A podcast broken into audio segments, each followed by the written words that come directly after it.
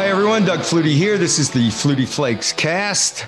Big week in the N F L coming up with the draft Thursday night. All the forty times have been done, all the shuttles and bench presses and pro days. Big show starts Thursday night. Right off the top, though, I want to give a little shout out to Shohei Ohtani. Unbelievable. Starting pitcher, this first time since Babe Ruth that the starting pitcher stepping on the mound was leading the league in home runs when he stepped on the mound.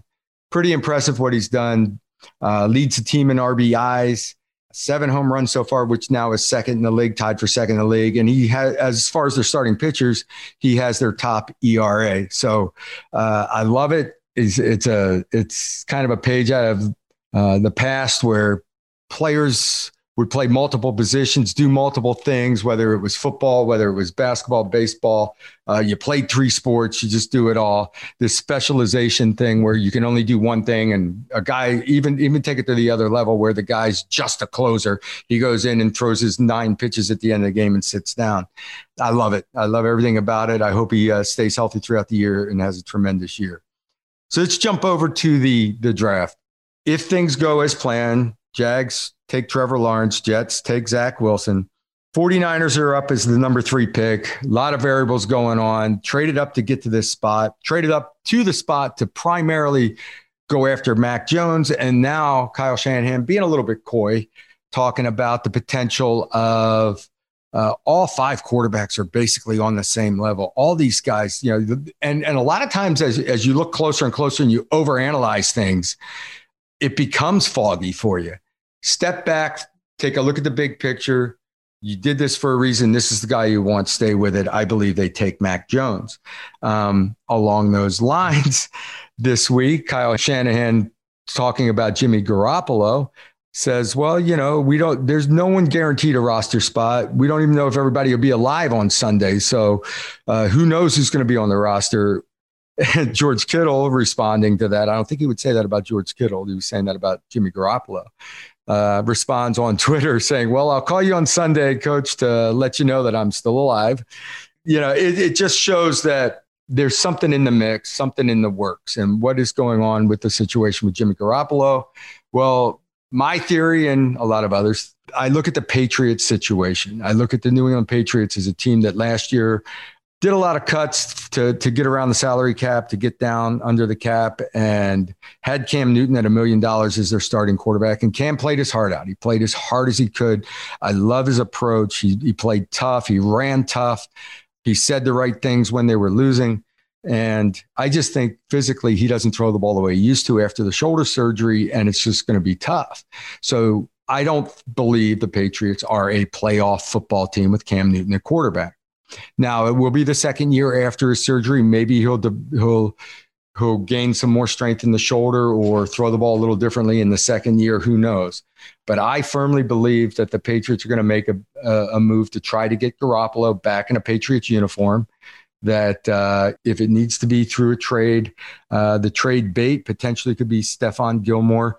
Um, he's only under contract for seven million dollars a year. 49ers are in a salary cap uh crisis. Uh, right now, Garoppolo is twenty-three point eight million dollars. Unload that contract, pick up Gilmore, who will be a world-class corner uh, for seven million dollars in his first year. And that potentially could solve a lot of problems. Also, the past history, the reason Garoppolo is in San Francisco is the relationship between Shanahan and Belichick. I mean, no one in the league wants to go help the Patriots, but there is a, a standing relationship there. It could happen. I would love to see Garoppolo get back to New England. He's only twenty-nine years old. Everybody wants to draft a quarterback. Every year we hear about three or four guys that are can't miss guys. They're going to be the franchise guy. If all these draft choices worked out and these all became franchise guys, there would be no quarterbacks over the age of twenty-eight. Every year they would be replacing three or four quarterbacks. The rotation would continue and everybody be moved out. But that doesn't happen. Guys like Aaron Rodgers and Tom Brady play into the forties uh, at a Pro Bowl status. I mean, Jordan Love was the new savior in Green Bay, right? They didn't help Rodgers by drafting a wide receiver. They went and got the quarterback of the future. Well, here's Rodgers two years later, still playing, still going to Pro Bowls, playing at M V P level. And, uh, you know, it's like, okay, trade the kid. I don't know. What are you going to do with him? I'm going to play another five years. Look at Brady. Who knows? So I believe that you could get a good ten-year window if Garoppolo could stay healthy, come back to New England. It's an offense he knows. He's a comfortable situation. McDaniel as your offense coordinator and a play caller, two guys that have worked together. Um, the Patriots have put other pieces in place. They've picked up receivers. They, they're, they're solving a lot of issues that they had from last year. Picked up Aguilar, a couple of tight ends, Henry and Smith, and Bourne at receiver. Uh, I believe that they will be much more explosive in the in the pass game. I, and I don't think that Cam Newton's that answer. I watched very closely last year with the Patriots. I did a podcast for the Patriots all year last year. And um, I got very frustrated at the inability to throw the ball over ten yards down the field. They played hard. They ran the ball okay. And when you have a mobile quarterback or a guy like a Cam Newton that can pick up first downs on his own, your rushing numbers will look great. You're rushing. Uh, your quarterback's going to pick up some first downs for you. You're going to run the ball well because people have to stay home and account for the quarterback and do all these other things. But they can play man coverage all day on you and and put the extra guy up in there. And that's what was happening to the Patriots. They, they couldn't throw the ball to get in the end zone. They had to run the ball and run the ball with their quarterback. And their rushing numbers did look good last year. But all the running the football, and I, I know the old adage is you win with defense, running the football and defense. And that is not true anymore. You win games by scoring points and sticking the ball in the end zone. And you can't rely on having a fifteen-play, eighty-five-yard drive that takes up eight and a half to ten minutes on the clock. It just doesn't happen that often. You have to make some big plays. You have to make chunk plays. And you need a quarterback and throw the ball up the field. And that's what Garoppolo would bring to this offense. I believe getting him into the offense would allow the Patriots to open things back up. They've got the receivers. They've they've addressed free agency and, and all their issues, and they could be a competitive team again with Garoppolo as their quarterback. All right, my guest coming up today is Chris Collinsworth. Uh, Chris, eight years with the Bengals in the N F L, three-time Pro Bowler, uh, been with N B C Sports forever, Sunday Night Football, and his big baby is Pro Football Focus. And all the analytics now that we can just – we don't have to watch players play anymore. We can just look at the numbers and figure out who's good. Uh, remember, you can get your Flutie Flakes cast on the Sirius X M app or wherever you get your podcasts. Make sure to rate and review.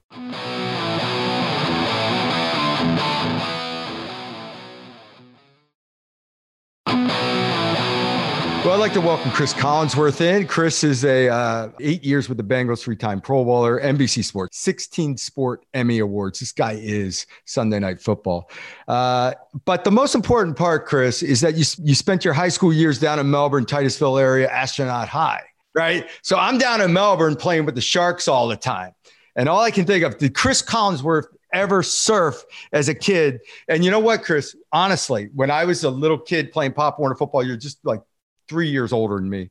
Um, the names you heard were Leon Bright over at Merritt Island and Chris Collinsworth at Astronaut High. So you were like a superhero when I was a kid because I never saw your face. I didn't know who you were. You were this image of some god up because when you're little, you know, high school football is everything. So I, I heard the legends of Chris Collinsworth, but could he surf? Not a lick. not, not a lick. I, I was. I, I tried it many times. Um, my, my, I'm going to give you my best excuse. All my best friends who surfed, and remember, I grew up in Titusville, so we're, it was great surfing in Titusville and Melbourne. So I both play, I lived both places. But all my best friends, when we went to the beach, all weighed about one hundred thirty-five pounds. You know, I didn't weigh that much. I probably weighed one hundred seventy. But I'd get on that board, and I was like, "How are you supposed to do this? It's just sinking to the bottom. The front end go go to." So I finally just gave it up. So I was like, you guys keep surfing. I'm going to go talk to the girls. Everything's going to be fine. And the height works against you too on that. That's all. See, now isn't it the, the but see down here, all the all the surfers were the ones that getting all the girls. But, anyway. But you're crazy. Anyway. You're, you're down in the shark capital of the world. I mean, Melbourne, Florida, that, how many sharks on a given day will you see? I, it has to be one per day. You see, maybe there'll be a day or two where you don't see one, but the average is more than one a day. Especially during migration time of year, they're all over. They are all over the place. And they're like just a few weeks ago, I'm out with a buddy surfing, and my cousin's on the on the shore surf casting. He pulls in a five foot shark. All right, he catches a five foot black tip. We're surfing. He's trying to get our attention to see it, like he's all proud of it. we we we we never did. He never got our attention. He just releases it right back in the water. How about we've got a guy on the beach now over in Longboat Key who, with kids swimming around out there, puts chum in the water so he can go shark fishing. I'm like, are you out of your goddamn mind? What does it matter with you? That's what I run at. You know, I'll go out, I'll walk the beach at night or something, and there are guys shark fishing late at night. So they're chumming the water, drawing them in, keeping them around. But it's so much, you bounce around, you always figure there's safety in numbers, because all you got to do is be faster than the other guy, right? You know, if there's one of you in the water, you're the one getting bit. If there's twenty in your water, you got a shot. Anyway, it's uh, it's draft week, Chris. A lot of talk the last few days about the number three spot in San Francisco, and you know, they traded up to get to this spot and primarily to go after Mac Jones. And now they're like talking all, all five guys. What, what is your view on all that? Um, it's bizarre. I mean, it, it really is. I, it, I mean, you're talking about, what do they give up? Three number one picks to go up there. And I think they went up to get Mac Jones. I, I really do. I think Shanahan saw Matt Ryan and saw somebody who was smart and he could depend on him and he was going to make the right reads. And I'm sure Nick Saban gave him this glowing recommendation. He's accurate. He's a humble guy. All, all the things that Shanahan wants. And nobody will ever tell me that they traded up to get anybody else other than Mac Jones. That, that's, that's what they were doing. Now, now you get to this part of the debate. In San Francisco, they don't want Mac Jones. The, the fan base is losing their minds that, are you kidding me? You moved up all this way and we're going to end up with another version of Jimmy Garoppolo. And why not just keep Jimmy Garoppolo and draft somebody else? So the conversation has really turned because of the fan base pushing back. Now, part of me thinks, that's insanity. We're, we're going to let social media now pick the number three player in the draft. I mean, social media does everything else in the world. They might as well do this too. But, you know, Shanahan's, Mike Shanahan was my coach at the University of Florida. He was the offensive coordinator. When I'm, I'm twenty-two and he's twenty-six. So, I mean, he, he, we got in bars he couldn't get into because he looked younger than we did. So I've known this family their whole, you know, their whole life. I knew Kyle when he was a baby, you know. So, and none of them get pushed around. None of them are going to make a decision that they don't want to make because social media thought something else. But I do think there's a little something afoot there that they're, they're, it sounds like they're coming off of Mac Jones, and I guess they're going to go to Trey Lance and, you know, let Garoppolo play a year and develop him and then let Trey Lance try and take it over. But, I, you know, Doug, I do think there's some reason to do that. When I watch this 49ers offense, they do a couple of things great. Every one of their running backs run under four four. So that outside stretch zone play, they're going to make you cover all the way to the boundaries. They're going to make your linebackers haul ass to go catch that four three something guy, right? And then they're going to go play action, and then they're going to throw the slant or the R P O behind you, right? So your linebackers are in a bind. So if you now added an element of a Justin Fields or a Trey Lance on a bootleg run possibility coming out the other way, a la Doug Flutie, you got a lot of territory to have to cover. So I'm not saying they're wrong for debating whether or not it should be uh, Trey Lance or Justin Fields. I'm just saying this is very un-Shanahan-like to be willing to give in. Do you think that's a big element of it? The, the, the styles of offenses that we're seeing now with the athletes at quarterback, people get enamored. See, I, my biggest gripe is changing your mind because you see guys running around in their underwear at a combine, at a pro day, at a throw-in. All of a sudden, this guy's a world, someone, it's not Trey Lance necessarily, but guy over here, guy X, my guy, he had a great pro day. He threw the ball like, the, nobody's rushing him. Nobody's hitting him. There's no pressure. Do you see people that change their mind uh, by just seeing guys throw the ball like all that? All the time. I mean, all the time. And that's like saying, all right, I'm going to pick this soldier because, you know, he he was the the most accurate, the best marcher during drills. Mm. You know, that that's not what football is, and that's not what battle and combat is. Battle and combat is when you can't run full speed anymore. When this hurts and that hurts, and I can't get my arm over the top, and I can't make that throw, and I've got to go in the huddle, and I've got to create something that I never thought about in, in trying to win this game. You've got to have the, the mindset. You're a perfect example. You you go surfing with sharks.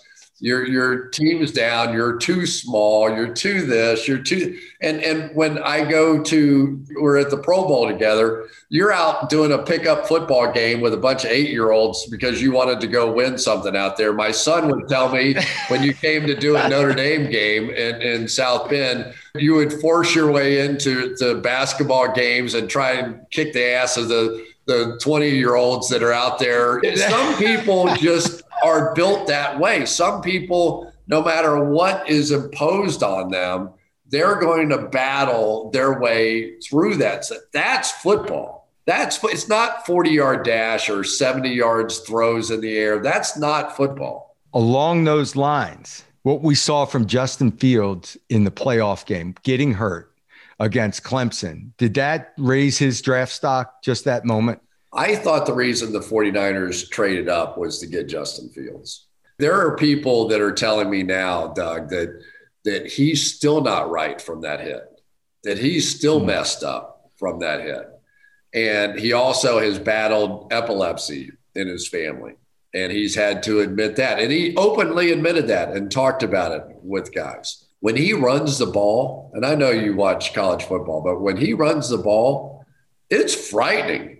And he's not sliding into anything. He's backwards diving into the end zone at two hundred and whatever he is, thirty-five pounds, and runs four, four, whatever he does. I just kept picturing, could you imagine that beast coming out of the backside on a bootleg from a stretch zone and a, and a play action offense and a backside R P O? And now one guy, that's all it's going to be. You're going to have one outside linebacker, defensive end, who's in charge of getting that beast on the ground. And he's accurate. Our P F F numbers show that when he throws the ball, he's one of the most accurate passers. Now, I will tell you what he is not. He is not a guy that quickly goes through progressions. And you'll understand this better than I do. A lot of quarterbacks who have the ability to run, running has always been their second option. Right? They're always going to look at number one because that's how they get to throw it. But their whole life, the next best thing that can happen in a football game to help their team win that game is for him to run. And it probably still is going to be that way in the N F L. But if he could get and he could develop, and that's what I would look at him as. I would look at him as, oh, my God, all I got to do is teach this kid to get to his second read. And he's going to be a monster. He has the accuracy. He has the strength. He's already proven his toughness. He's played against the best competition in the world. He had to play against some of those teams that from the S E C that that had played ten football games, and he had played whatever it was, six. So, I mean, the, the level of development that the S E C had this past year over the other conferences, you could see it. When I was watching the tape, you could see that if you took Alabama in midseason, you wouldn't go, this is the national championship team. I mean, they were struggling with Tennessee and, and Ole Miss and Mississippi. I mean, they they were in close games. I'm with you. I, I, I personally felt like Justin Fields would have been my number three, but who knows? I've been wrong a lot. The the progression thing, though, getting through a progression, quarterbacks that get through it quickly, it's an eliminate. It, it's not, is this guy open? Is that guy open? Is this guy open? It's an eliminate. What eliminates X? Oh, safety rolled over the top. Okay, that guy's eliminated even before the ball snapped. This guy's eliminated Y. And that's the difference in a lot of guys getting through progressions quickly or slowly. Some guys are looking to see if someone's open before they get off him. Other guys are seeing why he's not going to be open and moving through. When I went through progressions because of my height, if it was a front side read, I could go one, two, three, or one to two front side. But if I had to go front side to backside with something, It was movement. It's like you go that way. All right, it's not there. I'm going to go backside, but I'm moving towards number three to find that window. Maybe I'm going to take off and run, whatever it is. And that's, and I also find that those guys, when you get better at the offense, when you get better at going through the whole progression, they stop making big plays. All of a sudden, it's a four-yard check down instead of he held onto the ball a few extra seconds, moved out of pocket, backside guy broke deep, and, and we got a big play. Really interesting. I never really thought about that, that the better you get at progressions, the fewer big plays you get. That is one of the more logical. I had not thought about that. I, I'm going to be stealing that. I'm not giving you credit for it, but I will. No, you got it. So, yeah, you got a bigger platform to get it out there. But I believe that. I believe that happened with Michael Vick. When Michael Vick started hitting his checkdowns, he stopped making all those huge plays. I and I really believe that about some of the athletic guys is you got to let them be natural and let them, you know, one to two is easy, you know. But when you're going to number three or you're going to hit the check down or the little under, I always like to move towards that. And if he's there, you give it to him on the move. But all of a sudden you start moving towards it and the C's part. And there goes Michael Vick, vertical, you know, sixty yards. Uh, you know, that's over, over coaching. Go, I like it. Over coaching. Oh, that, I'm the king of always worried about over. I, I hated the over coaching thing. You know, I just wanted to be loose, relax, and just play. Does uh, Garoppolo end up getting back to New England in some form or fashion? My obvious answer is yes. But then I did my mock draft and I had New England trading up with Detroit to get, but I, I think it was uh, Fields. I, I didn't think they could get up to three, four, five, that range. It's too expensive. But by the time they got down to seven, if those two guys are left, which I think they, there's a chance they could be, you know, I mean, clearly uh, Atlanta could take Pitts, Cincinnati could take Chase or Penei Sewell. The Dolphins are going to take a receiver in all likelihood. So seven to me kind of becomes, and that's Detroit, kind of becomes that move area. And I do think, and, and the other teams that would like to move up are Chicago and Washington. But New England at fifteen is going to have an advantage over those guys at nineteen and twenty, I think it is. You know, New England did everything this offseason. I mean, they really built a roster. You got to know that it, it has to burn deep inside them that Tom Brady went down and won a Super Bowl, right? I mean, that's got to be – they got to be all in on, on winning one here in the near future. So I, I, I, this is going to be a really, really interesting draft. But to get back to your question, if the Patriots don't trade up and they don't get a quarterback, I think that puts the 49ers in a great position to trade Jimmy Garoppolo. If the 49ers take Mac Jones, who's ready to play, he's ready to play, then I think they trade Jimmy Garoppolo to New England now. If they take Trey Lance or Justin Fields, I think they would want Garoppolo playing a year and then possibly going to New England. So whether or not New England gets a quarterback in this draft, I think impacts San Francisco and what they can do with Garoppolo just as much. You, you bring up Justin Fields with potential for New England. That that would be a good fit. Primarily because of the type of stuff they were doing with Cam, they could do the same type of stuff with Justin, and then you still have a dynamic throw. I was I was saying all last year that with Cam's shoulder and the surgery, he just doesn't throw the ball the same, right? It, it looks like when he tries to throw the ball up the field, you know, the the angle, the shoulders, when you go to, he still doesn't do that. We watched him a lot in practice when he was with Carolina, and this is in his M V P days. It, he kind of has a I can't even explain it. Maybe you can do this better than I can. He kind of has a, a a little bring his wrist down kind of thing. So it's great for the intermediate, the short stuff, because he can get up and, and over linemen and things like that. But where he really struggled, I thought, was trying to throw those seam routes where you need a little touch to get it over the top. The, the touch part was really hard for him. You know, he obviously did so many other great things. He's M V P of the league. He went to the Super Bowl. So shut the hell up, Chris. And I get that. But there, everybody has a few things they don't do. And I thought that for him, that was one of them. Yeah, when I see him throw, and I, I just assumed it was from the shoulder surgery. Maybe he's done it his whole career. It's it's arm angles, shoulder angles, throwing those upfield balls with touch up over as you talk. I, I just didn't see that happening. And they, you know, he could keep you competitive, but he's not taking them to the playoffs or or where they want to get to. So uh, whether it's Justin Fields, whether it's Jimmy Garoppolo, they went after it this offseason, tried to make the moves to to get back to a Super Bowl. More importantly, right? I've had guys like Dan Fouts, Warren Moon. Uh, we start talking old days. And Warren and I started getting into C F L stuff and C F L locker room. What is the trashiest, most dump it, worse than your high school locker room that you had to deal with in the N F L? Uh, a couple of things. Well, wh- do you remember, are you old enough that you used to get salt tablets? Yes. Uh, yes. So think about how stupid that was. I mean, seriously, uh, what, what does everybody do now? Drink water, drink water, hydrate, hydrate, hydrate. So what did we do in high school? A, they would give us about five salt pills to dehydrate you before you went out there. You took another five afterwards. They refused us water they, they, because that's how you made guys tough.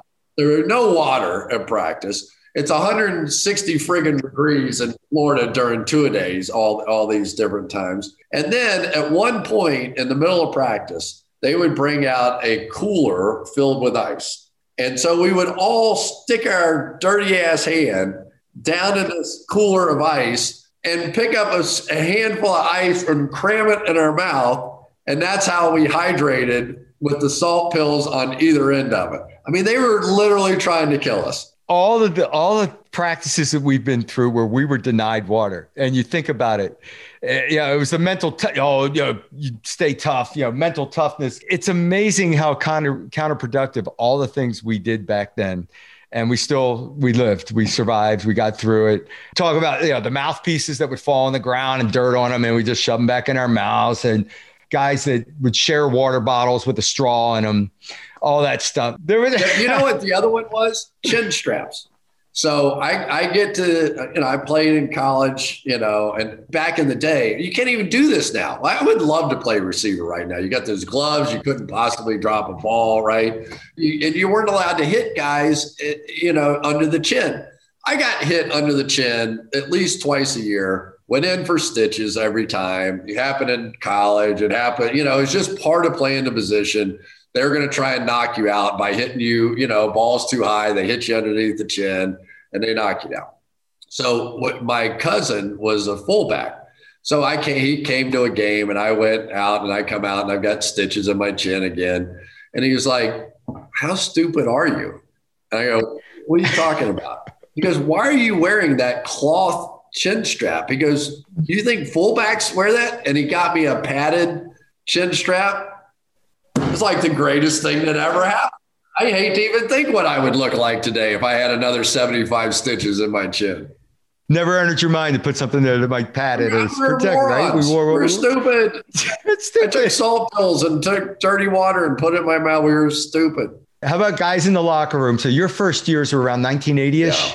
Yeah. Um, guys in the locker room smoking. Have you ever no, seen? No, but I, I heard great stories about it. We had a guy, uh, Bob Trumpy, Um, and and Bruce Coslett, both of whom, you know, Trumpy was great on the radio and T V, and Bruce Coslett went on to be head coach of the Jets and all that. So the story goes that those two guys never heard a halftime speech from Paul Brown. But the minute that halftime, they got into halftime, they both went back in the shower, smoked until they, they started leaving the locker room and came back out. They never, they say they never heard Paul Brown give a halftime speech. That's when football was football. That was when Buckus was ripping heads off and guys were, you know, Lenny Dawson smoking on the sideline. And, you know, there's a, there's an element of that that's missing now. Um, you know, playing receivers a different ball game, playing quarterbacks a different ball game, standing in the pocket, not getting hit. Can you imagine? I'm five, nine and a half. Defensive ends coming around that can't hit me below the waist and can't touch my head. They're target shooting. I get like five fifteen yarders per, per game. They would have nothing left to hit on you. Yeah, they would, there was no way they could they could size you up and catch you and deliver that kind of hit. That's the reason why I'm convinced now none of them try to tackle or hit the quarterback anymore. They just go for the ball, right? Which is a much better strategy, right? You just knock the ball out. You get credit for the sack. You get a sack fumble. You recover it. You hit the trifecta. Everything's everything's hunky-dory. It's perfect. What brought on P F F for you? You're assuming, you keep assuming I'm smart. I'm telling you, I am. So N B C came to me and asked me to do a post-game show. I was like, okay. I go, you know how it is on the day that you're calling a game. You're doing everything but sitting around watching a football game. You're putting, you're writing your opening on camera. You're finalizing your notes. You're putting, I mean, the, the game's on in the background, but it's not like I could really watch and study. And even if I am, it's only one game. I'm not like watching a, a bunch of them. So they want me to do a post-game show. And I was like, okay. I said, I don't really know what I'm talking about, but I can B S my way through this like anybody else. And and I like getting paid more money. So I'm, I'm in. So I, I go in and I start looking online and I go, surely somebody gives a nice little synopsis of what happened during the day. And then all I need is like one nugget and I can talk around it. Mm-hmm. And so I, I go in and I, I find this P F F, this Pro Football Focus. Okay. So I look in the thing. And I go, yeah, this is pretty good. This is, these people actually know what they're talking about. I said, it's got to be, it's like coaches or former players or something. So I punt, give my credit card, twenty-six ninety-nine. So I get the deep dive and I get all the data and the three or four teams that I had just done. You know, I start comparing it to my notes, to what the coaches have said. And I was like, I go, hey, this is good. This is actually, they know what they're talking about. So I type in, you know, the contact us thing in the upper right-hand corner of websites. And I've never done this. And I type in, I go, I go, hey, this is Chris Collinsworth, really enjoying your site. Who are you? Right. I just, I, they're like, who are you? So, and I put my phone number in there. And so about maybe two minutes later, I get an international phone call. This guy named Neil Hornsby, who has a British accent, who lives in London and is a data guy in London. It has nothing to do with sports whatsoever. And at the minute I answer the phone with this guy with this British accent, all I can think is, son of a bitch, this Brit just hustled me out of twenty-six ninety-nine. That was all I, that's all I cared about. I was so mad. I couldn't, I couldn't stand it. So I said, I'm going to end this real fast. And I started asking them about guards and inside backers and safeties and special teams guys.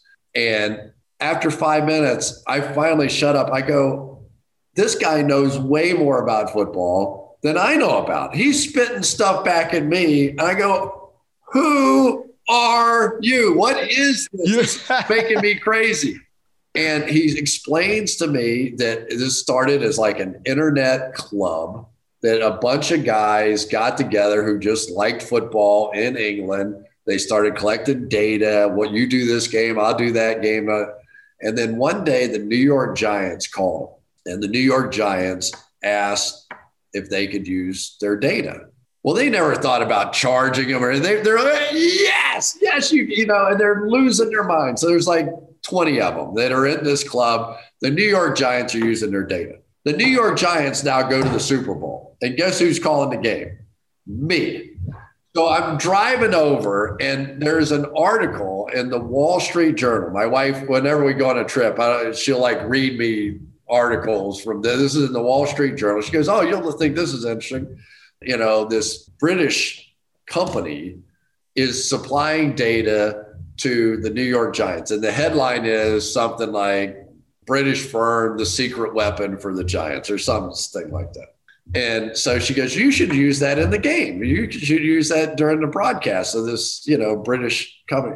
I go, I am not putting in the Super Bowl something about some Brit who gave some data to the New York Giants. I go, that's ridiculous. I never. Four years later, I owned the company. I have this conversation. Within a month, I bought the company. And now we went from whatever it was, fifty employees to like one hundred twenty-five full-time, six hundred part-time. We're going into other sports. It's it's out of control. It's literally out of control, but really fun. We're having a great time. And We're going to be doing a big draft show this week. So it's, it's just fun. Unreal. Absolutely amazing, Chris. And great vision on it. And I, it's everything I hate. I hate quantifying everything in numbers because I never measured up, right? I'm, I'm the other, as we talked earlier, give me the ball, let's go play, I'll figure it out. You know, I can't go stand next to the guy six foot four in our underwear and look better than him and throw the ball harder. Thank God there aren't more Doug Fluties in the world, because you would put all of us out of business. Your numbers would never say you got to do what you did. So thank God. Well, it was fun. Thank you so much for that. And uh, we do miss the Collinsworth house over in South Bend. That's for sure. Unfortunately, that got to be a little bit too big of a party over there. You hear me now. You know what the most amazing thing was? After after your sons graduate and the house is getting rented out, I, I don't know. My buddy that I played with in Calgary rented. He's like, come on by. We rented a house here, da-da-da-da-da. Yeah, it does, it's right over, right down the street, blah, blah. So after the game, I whip over. He gives me the, it's your house. I'm like, my buddy that I play with in Calgary, he's renting the house. So anything found in that house, I'm still blaming on you. Okay, it's all on me. Awesome. Thank you so much, Chris. Wish you all the best. Well, it's great hanging out with you, as always, as we've done many times. It was fun, Doug.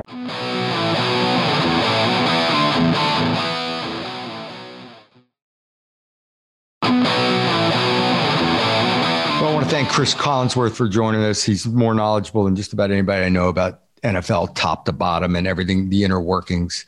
He's been around it forever.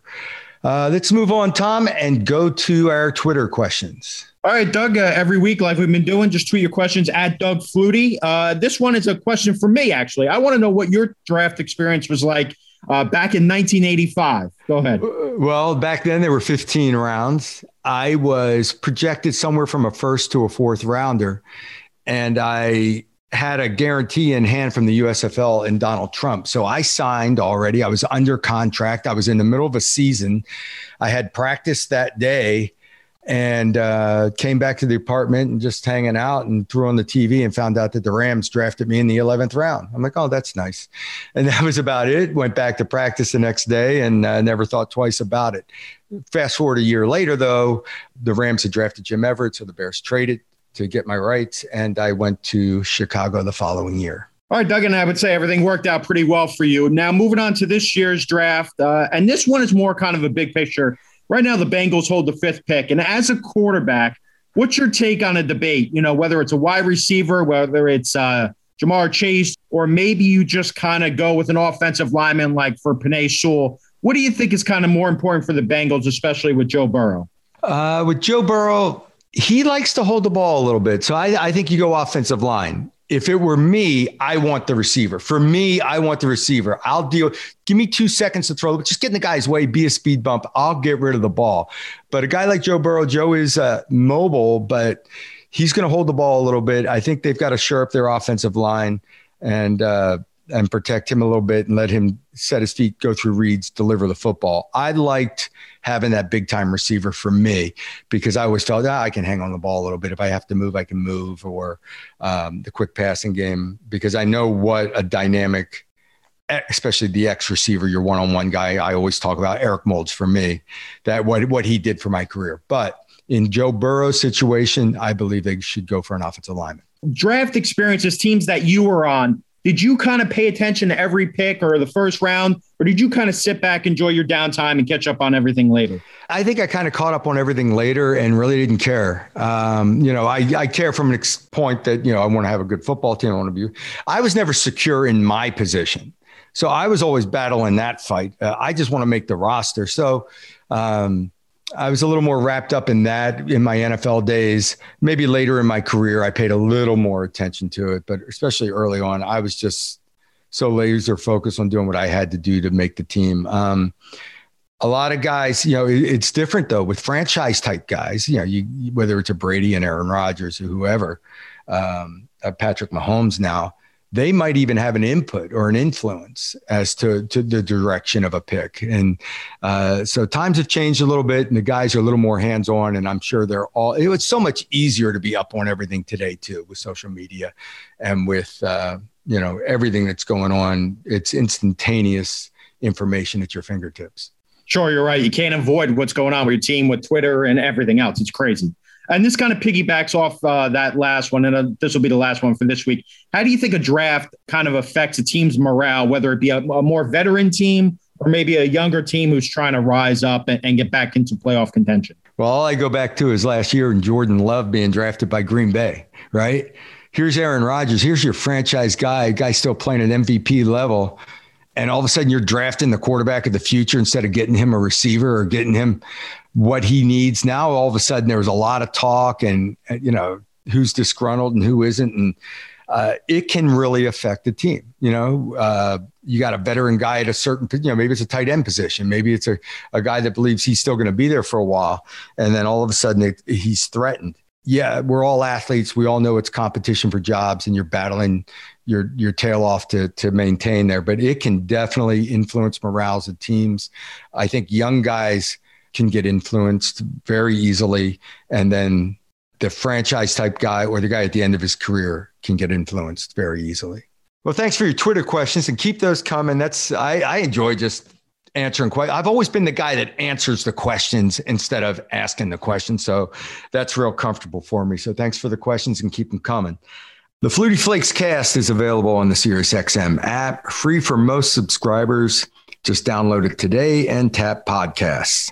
Remember, the Flutie Flakes cast is part of the Sirius X M podcast network. The executive producer is Tom Kress. The associate producers are Andrew Emmer and Chris Tyler. Sound designed by Robert Moore. Andy King is the director of sports podcasting for Sirius X M. And a special thanks to Sirius X M's senior vice president of sports programming and podcasting, Steve Cohen. Thanks for listening. Sirius X M podcasts.